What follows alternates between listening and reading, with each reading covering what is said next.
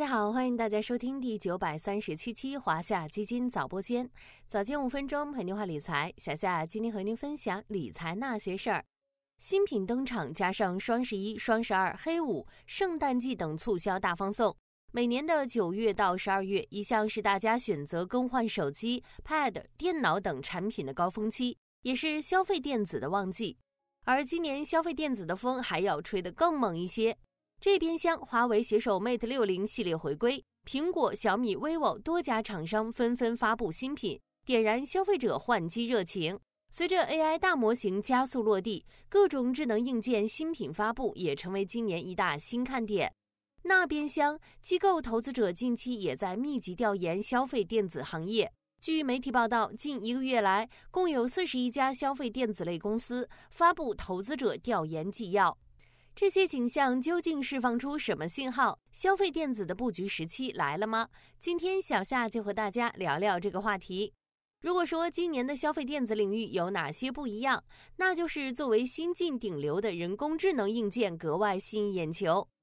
研发7年的苹果头戴显示设备 Vision Pro 已经在年中的 WWDC 2023上正式亮相。作为一款 AR 和 VR 融合的混合现实设备，用户既可以全沉浸式的办公、玩游戏、看电影，体验 VR 的功能，也可以将外部世界的人和物投射入虚拟世界，拍摄空间视频，从而实现 AR 功能，并且只需要手、眼和语音就能交互。是不是听起来就很期待？最近有消息称，苹果将在这个月正式量产第一代 Vision Pro，首批备货大概在40万台左右，明年销量目标将达到100万台，第3年达到1000万台。作为苹果7年磨一剑的 Vision Pro 吸引了大家的目光，还有一大批人工智能硬件新品也在路上。比如说，前苹果设计师发布了一款备受瞩目的人工智能硬件新品，可以像胸针一样挂在胸前的 AI Pin。亚马逊在智能硬件新品发布会上展示了新款智能音箱 Echo Show 8、智能眼镜 Echo Frames、平板电脑及 Fire TV 系列。就连许久未见的乐视也推出了自己的智能投影仪新品。在众多新产品、新技术的带动下，消费电子行业的景气度持续提升。在智能手机市场，得益于各大厂商库存改善及推出新品，2023年3季度全球智能手机市场触底复苏。出货量环比提升至 2.946 亿部，后续市场整体温和复苏或持续，环比回升趋势有望延续。这里顺便说一下折叠屏手机，今年3季度国内折叠屏手机出货量达196万台，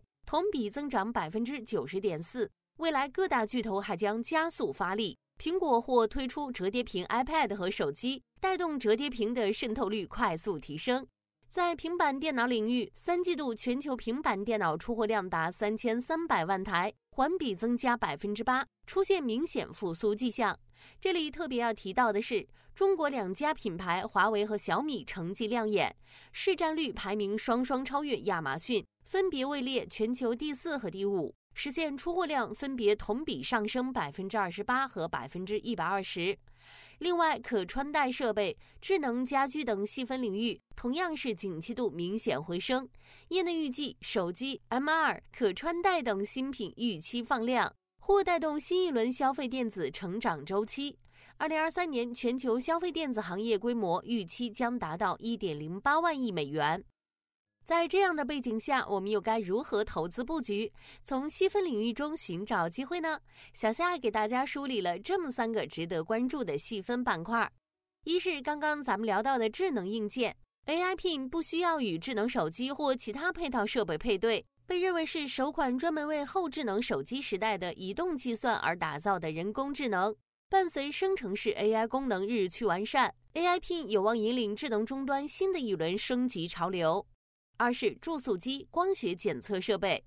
这一领域的需求主要是由 XR 产品发展带动。随着苹果 MR 产品未来正式发售，三星也有望推出 MR 产品，行业催化不断，注塑机、光学检测设备等领域有望受益。三是钛金属及 3D 打印产业链，2023年又被称为手机钛合金元年。苹果、小米纷纷发布钛中框手机，未来钛合金预计将向其他品牌和品类扩展。而钛合金或纯钛的机械加工难度大，因此又带动抛模 3D 打印设备需求。目前苹果手表、荣耀折叠屏产业链都已率先使用 3D 打印技术，预计未来从手表到手机到可穿戴等产品有望更多使用 3D 打印，该领域在2024年可能出现放量增长。感兴趣的小伙伴也可以通过消费电子 ETF 代码159732实现消费电子产业的一键布局，进一步降低投资门槛。好了，今天的华夏基金早播间到这里就要结束了，感谢您的收听，我们下期再见。